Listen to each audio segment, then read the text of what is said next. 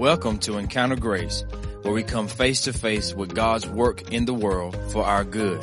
Join host Jason McKnight as we explore practical issues of community, theology, and leadership in everyday life. Welcome everyone. Thanks for joining us here on Encounter Grace. My name is Jason McKnight and we're really glad to have you. And not only you in the listening community, but we're super glad to have Dr. Neil Shenvi with us. Neil, welcome. Thank you, Jason. Pleasure to be uh, here. It's we're glad to have you here. We're recording this one evening, so if both of us look a little bit tired, if you're watching, it's because we have been working all day and it's a great thing. But in a few weeks, um, on in on March 25th at Grace in Kinston, Dr. Shenvi is going to be with us, sharing with us for an evening of a uh, two-hour seminar with a little bit of a break in the middle, a little bit about the state of apologetics in the world, what's going on, what is God up to. And um, we're really excited that he has the time to spend with us here on the podcast for a couple of minutes. And what we're going to do here is to try to introduce him to us here in Eastern North Carolina.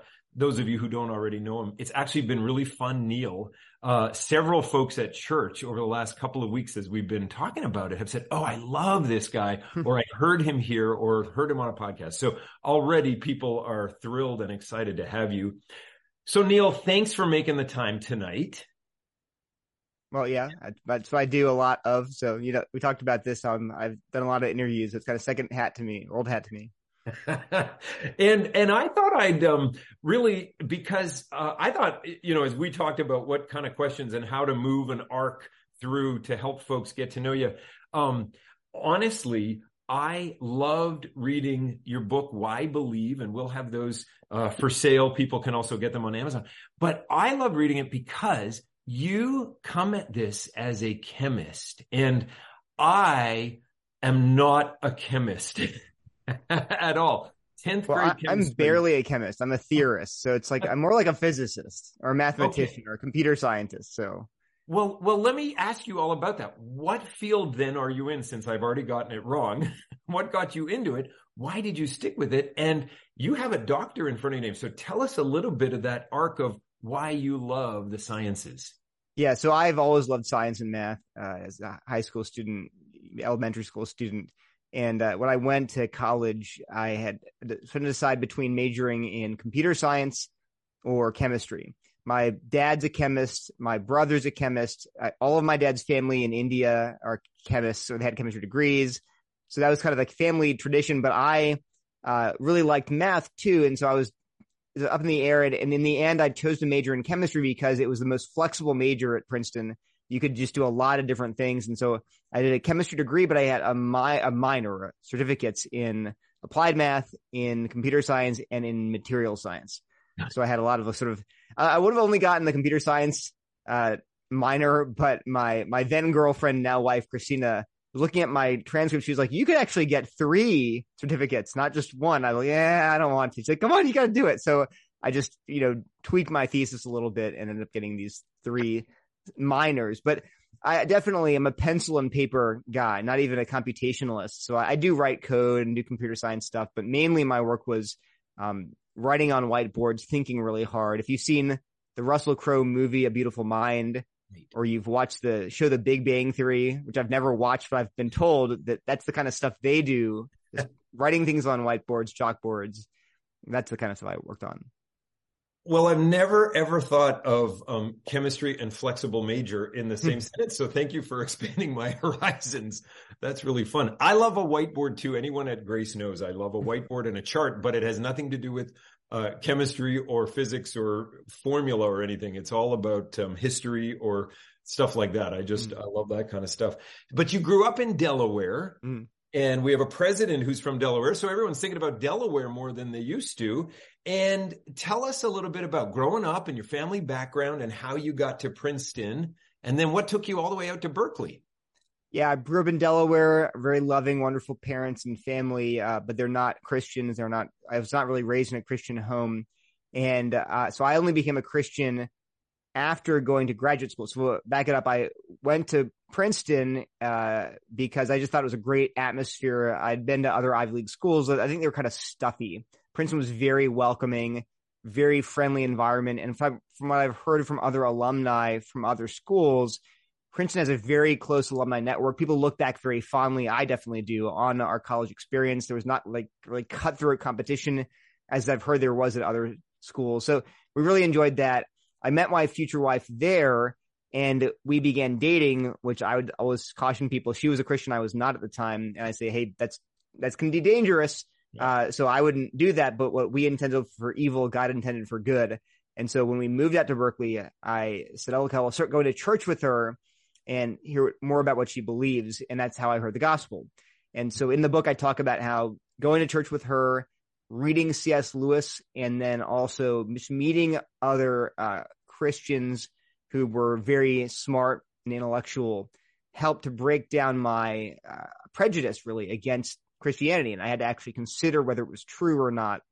And eventually, you know, th- through God working on my heart, but he, I came to the place where I said, this is, I, when I actually became a Christian, I didn't say I am certain and for sure that I know all these things are true and I commit my life. Actually, I just kind of cried out to God. I came to a point where I was like, this could be true.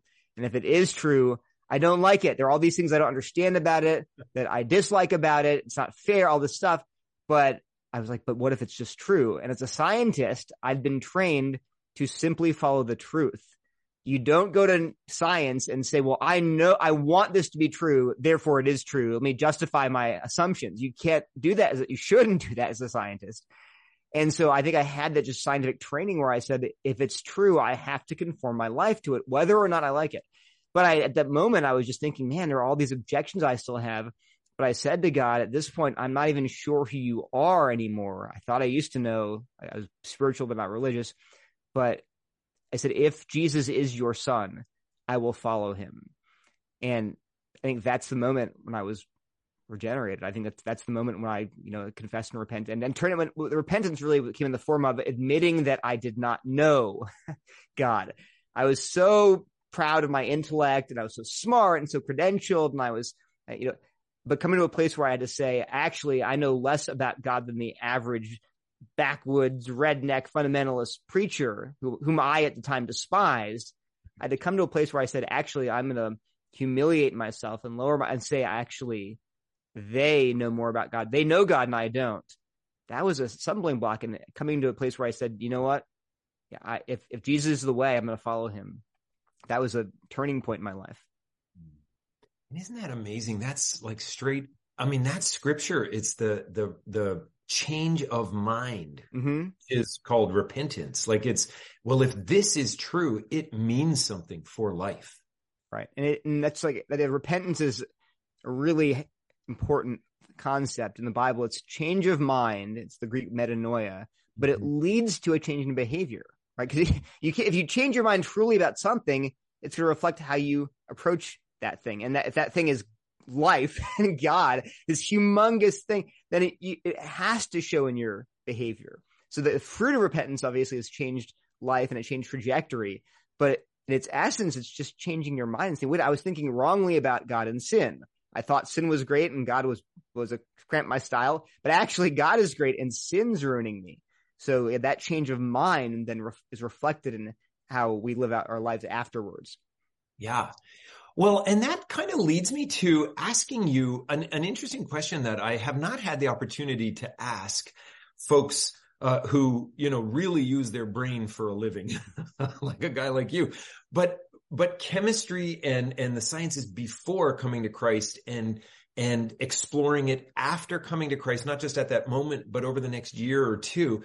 Like, did anything change in how you enjoyed it or what you saw in your studies and in your work and in connecting the dots and all that kind of stuff? Like, just qualitatively, how was it different then to work in the hard sciences after you'd become a believer? So I don't think it was all that different. I think that again, I so I had always believed in God. I just didn't think it was the Christian God. I thought it was this sort of vague, generic, theistic God who approved of everything that I did and loved me and loved everybody and was non-judgmental. So not the biblical God, but I believed in God. And so I think I always approached, I guess, science and questions of truth with a sense of wonder and appreciation and beauty. And so that's it's very typical, actually. C.S. Lewis is a quote in the Screwtape Letters about how he's talking the persona of a of state of the devil, a demon, mm-hmm. saying there have been sad cases among the modern physicists in terms of because they're thinking about these intangible, uh, non-physical realities all the time. So it's very natural for physicists or theoretic theoreticians and mathematicians to not be these crass materialists and to say, hey, there's a realm beyond just things you can touch and feel and, and smell and taste. And that easily leads you then to say, wait a minute, how do I know all of these stories, these claims about an intangible spirituality are false? I can't really, you can't, well, I can't see it or touch it, but I can't see or touch a wave function or, or uh, you know, an, an algebraic equation or a, an algebraic field. So these things are still in some sense real. Anyway, so I think I still approached chemistry very similarly.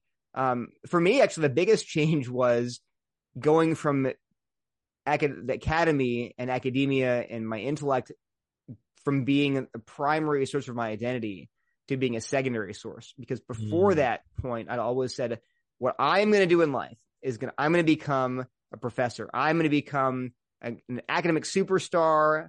I'm proud of who I am intellectually. That's and I'm going to prove to the world that I'm the smartest person in the universe. After becoming a Christian, quick, quickly I had to realize that I have to let go of that. That cannot be my primary identity. I got to stop taking so much pride, not taking pride in, but being proud of. You can hmm. certainly take pride in things that you do and accomplish, but you have to say, you know, but my ultimate identity is in I'm a Christian. And all those things are gifts, you know, one wrong, one small microstroke or something, one small medical mishap, and I'm suddenly not a chemist anymore. I'm not a theorist. I'm a vegetable. So it's like it's just like it's a gift that you should use for God's glory, but not to find your ultimate meaning or purpose or identity in. Mm-hmm. That's a, an amazing um, identity switch, though. That's mm-hmm. and it and it's not.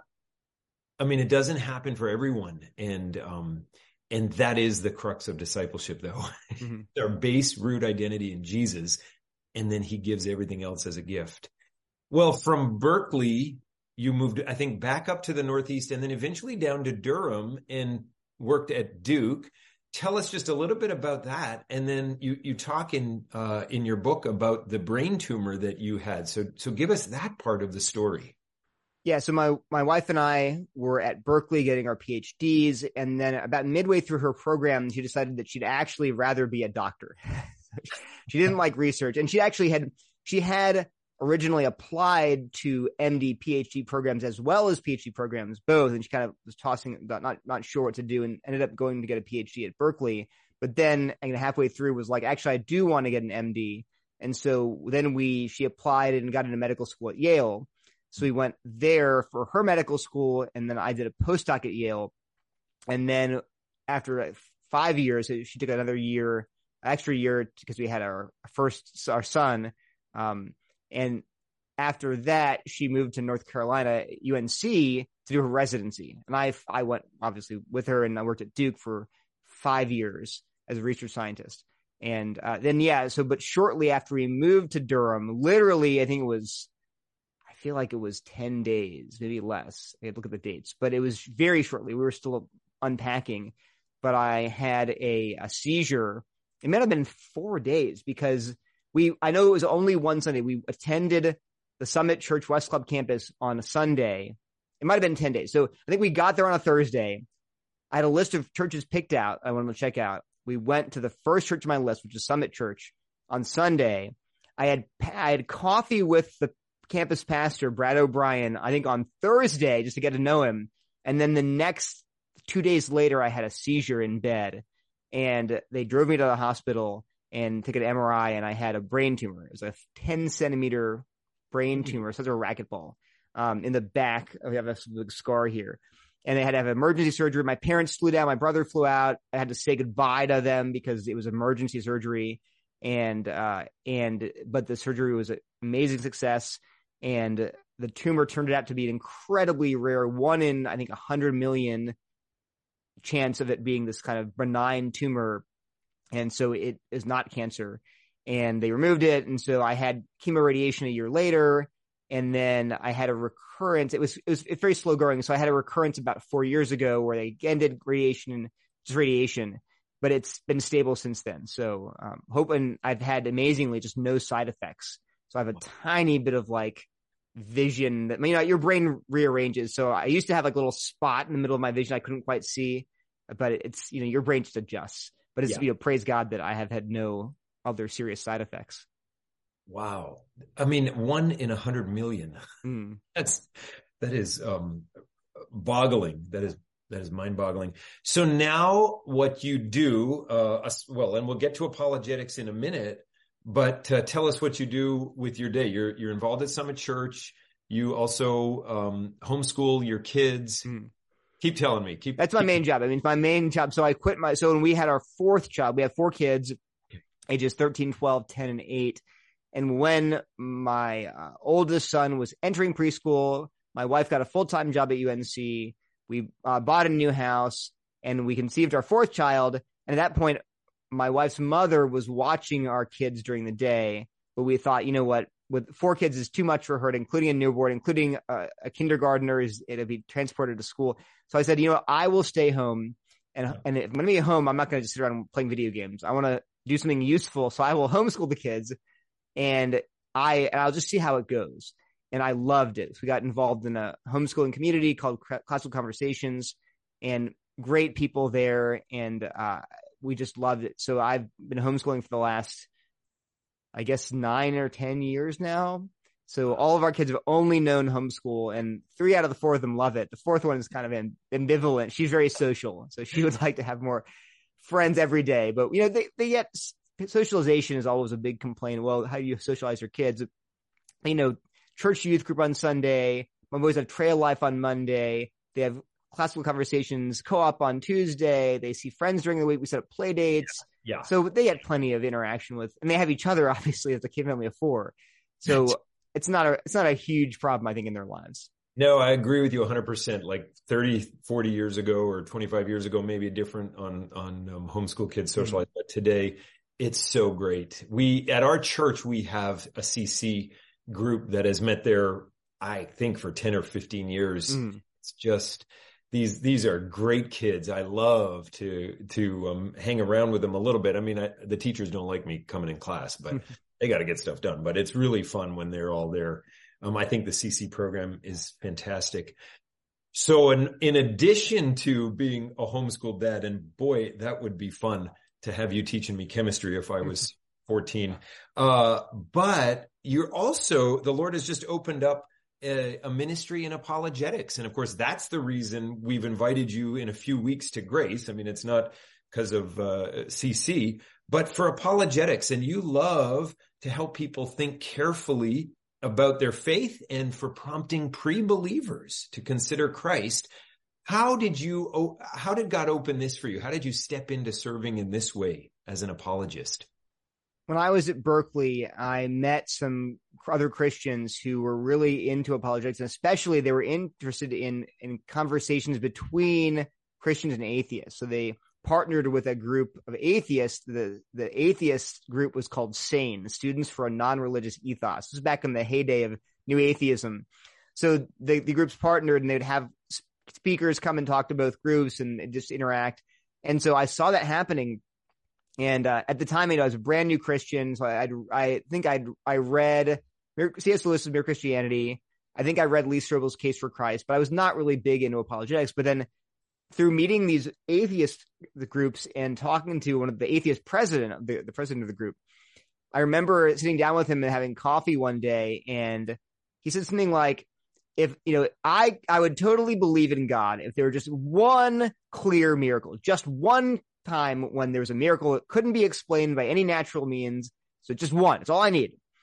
And I'm like, you just, I said, so you just want one example, undeniable, of something happening that cannot be explained through nature alone, through laws of physics, whatever. He said, yes, just one. So, well, wait a minute. Do you believe in the Big Bang? Because that's like literally they define it as a singularity where all the laws of physics break down. And, and he goes, huh. So I thought, wait a minute, wait a minute. I've, I have zero training in apologetics, nothing. Don't know about the Kalam cosmological argument, nothing like that. I'm just yeah. asking like an obvious question. And he was just like, huh. I'm thinking, is this is that easy? So that was when I first began thinking, hey, it's not that there aren't answers out there that, or that it's, this is an impossible task. This is actually totally work doable. So, so same thing happened to me a few years later when I was at Yale. A friend of mine from high school who was an atheist emailed me and said, Hey, are you still religious? Because I have a friend who can talk you out of all of that religious nonsense. So you uh-huh. should go on his blog. So I went to his friend's blog. The friend had gone to Yale also. I was at Yale at the time. And we started dialoguing about religious stuff and, and what, and so we had agreement that I would read a book that he recommended and he'd read a book I recommended and we'd talk about it. Love it. So he recommended a book by Robert M. Price called The Incredible Shrinking Son of Man. And Price is one of like the two or three Jesus mythicists with a PhD. So he believes Jesus never existed, and he has a PhD in like I forget what it is, like classics or biblical literature. But he's there. They're like, like maybe less. There are less than five of them in the world because hmm. it's an extremely marginal position. Yeah. So I remember reading that book and just giggling and reading passages to my wife next to me and saying, "This is insane. This is like a, the most outlandish conspiracy theory." So at that point, I realized again, it's not that there are you know, there are better atheist arguments out there. There mm. are. And I give in the book, I go through the hardest arguments, I think, in yeah. favor of atheism or against Christianity. But there are also a lot of just plain old misconceptions and bad arguments.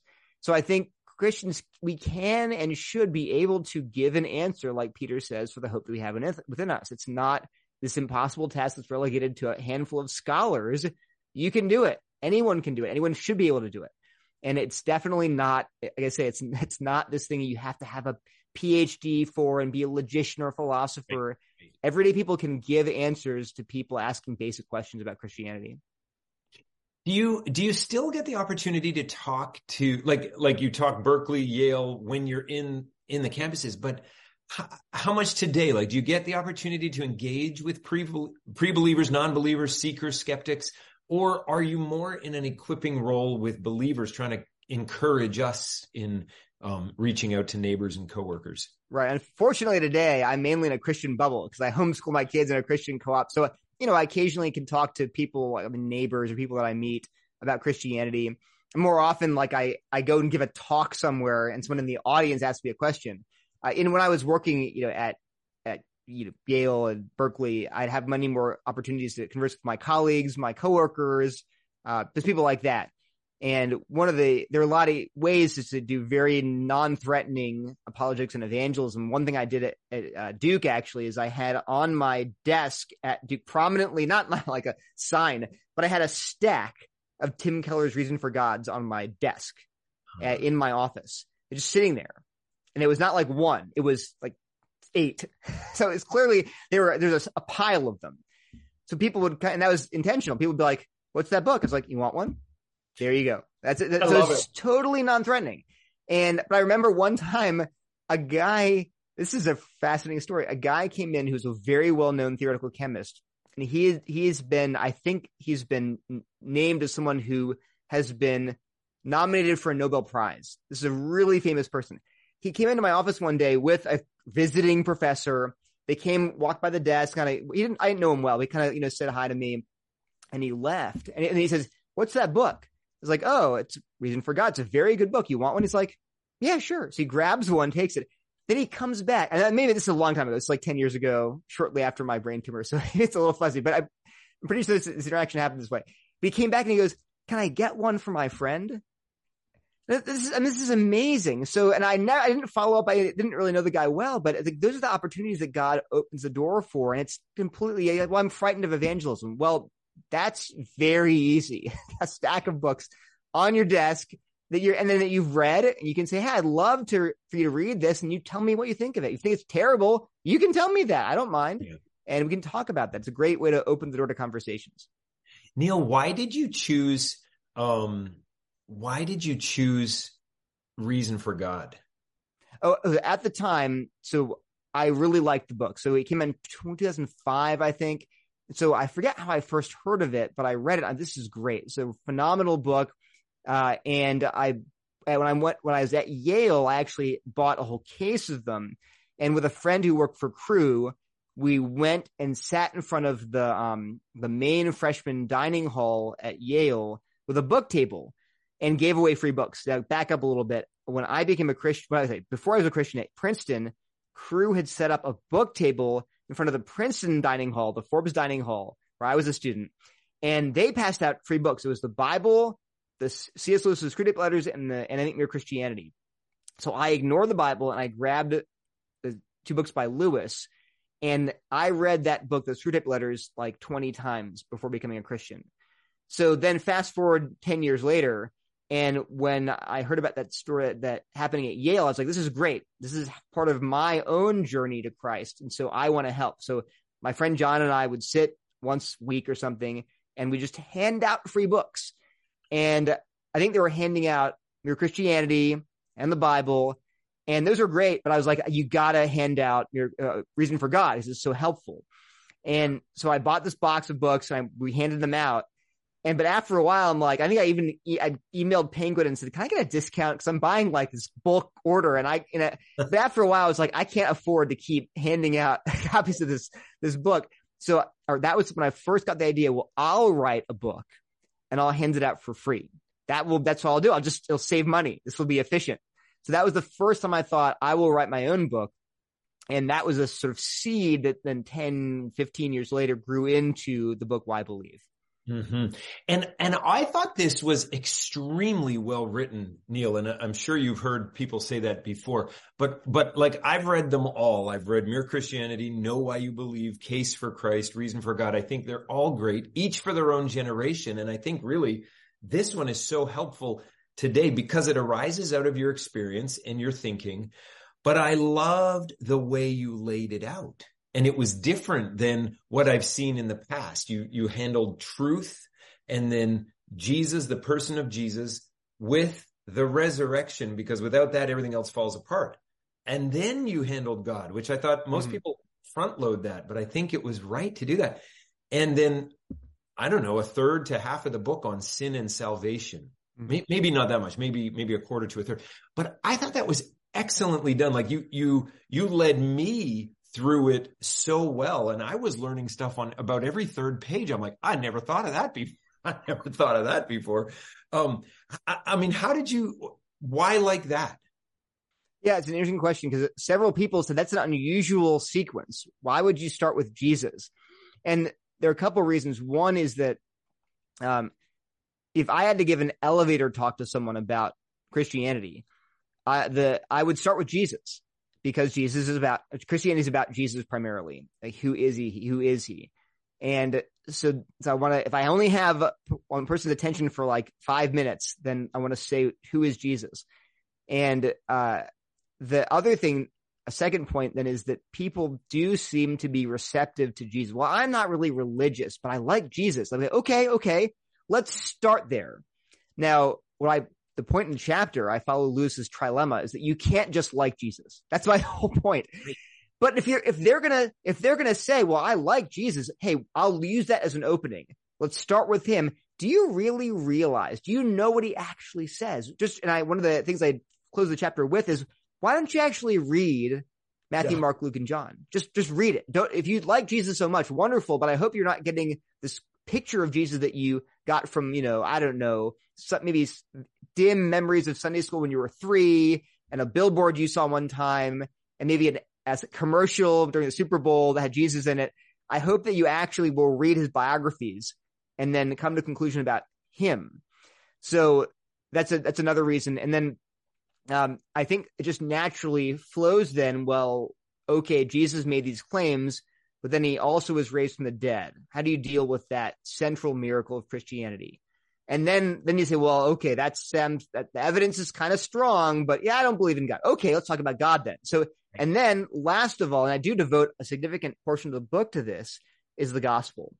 Is, mm-hmm. and I actually frame it not as a present, as an evangelistic presentation, which it is, but mm-hmm. actually as an argument that the gospel itself is the best argument for Christianity. So actually, I, after writing the book, I think if I had an elevator talk, I actually might start with a gospel as an argument for Christianity's truth. But again, then you're like, well, what do you mean the gospel? Gospel says Jesus died for your sin. Who's Jesus? okay, that, right, got to back right, up. Right. So I think there are a lot of arguments you can make for the classical, the classical method of apologetics starts with, it's two steps. It's God exists and it's the Christian God. That's the classical apologetics method. R.C. Sproul and other people are, are very uh, popularized. But I take a sort of different order. Uh, it's not really a two step method. It's kind of a one step. It's like, here's Jesus. Uh, here's the resurrection. Here's the Christian. I don't just argue for the, for the, for God in an abstract sense. Here's the Christian God and here's the Christian gospel. So I have these four arguments that don't just point people to sort of a bare theism, but point them right to Christianity. Like that was important for me too. I, I don't want people to become theists. Actually, a funny story. I gave a talk at Duke years ago, and before the talk, we're sitting. It was through InterVarsity. We're in, our auditorium, and a guy behind me, someone mentioned something. I'm sitting with someone who says, "You're, you're the speaker. You're gonna go up after this time." And the guy is listening behind me, and he kind of leans forward. He goes, "Are you are you the speaker?" And I'm like, "Yes." And he goes, "Is this going to be like a a worship service or like a, a sermon?" And he clearly is nervous. Uh, and and he and, he, and he's and he's like, "Because I'm an atheist." And I was like, "Well, no, this is going to be a talk. There's going to be some singing, yes, I, I admit it. but after that, when I get up there, it's going to be a talk about reasons to think that God exists." And he's like, "Okay." So because he's like, "I'm an atheist." I'm like, "Okay, got it." So I go up and I give a talk on does God exist and the evidence for God's existence. And afterwards, he comes up to me and he goes, okay, but question, can I be a deist? Hmm. I was like, that's interesting. And actually that's, now I did present the, I think I, it's a long time ago. I think I gave the gospel. I think I explained this is a Christian God I'm talking about, but his gut reaction was, okay, that's strong. There are apparently strong arguments, but he wanted to stop at deism. I'm not trying to judge his state or his heart, but it's interesting that our heart, because we're sinners, we, are okay with having a kind of a sky Santa and this source of goodness, and yep. he doesn't really judge, but having a consuming fire, having the Holy One of Israel as our God, it's threatening. So we want to stop. All of us wants to stop at deism or to stop at sort of some vague theism. We don't want to go all the way to what? To Jesus, to the God of the Bible.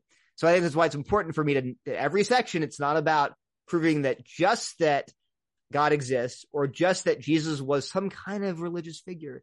That no, Christianity as a, a religion, as a system of thinking, as a way to approach is true. Yeah. Yeah, that is so good. And you led with the exclusivity of Christ without having to camp on that in a way that would be off putting, but because you put Jesus right at the front. Yeah, he's different. And he's not claiming I'm a good teacher. He's like, no, I'm not. he's like, there's one who's good. That's God. So you calling me God or you calling me a normal human teacher? You can't have, you can't have a good human teacher. There's only, the only one as good as God. So is that me? That what you're saying? Yeah, that's right. that's right.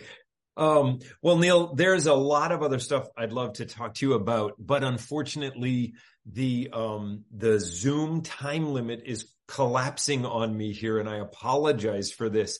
But the great news is you're coming our way in just a few weeks and we can't wait because we didn't even talk about critical race theory, which I know you have done a lot of work on.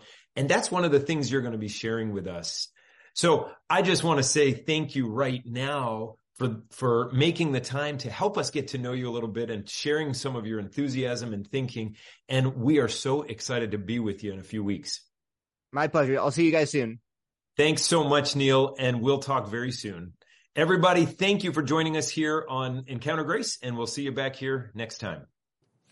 This is a ministry of Grace Fellowship Church in Kinston, North Carolina. Visit gracekinston.org or follow us on Facebook and Instagram.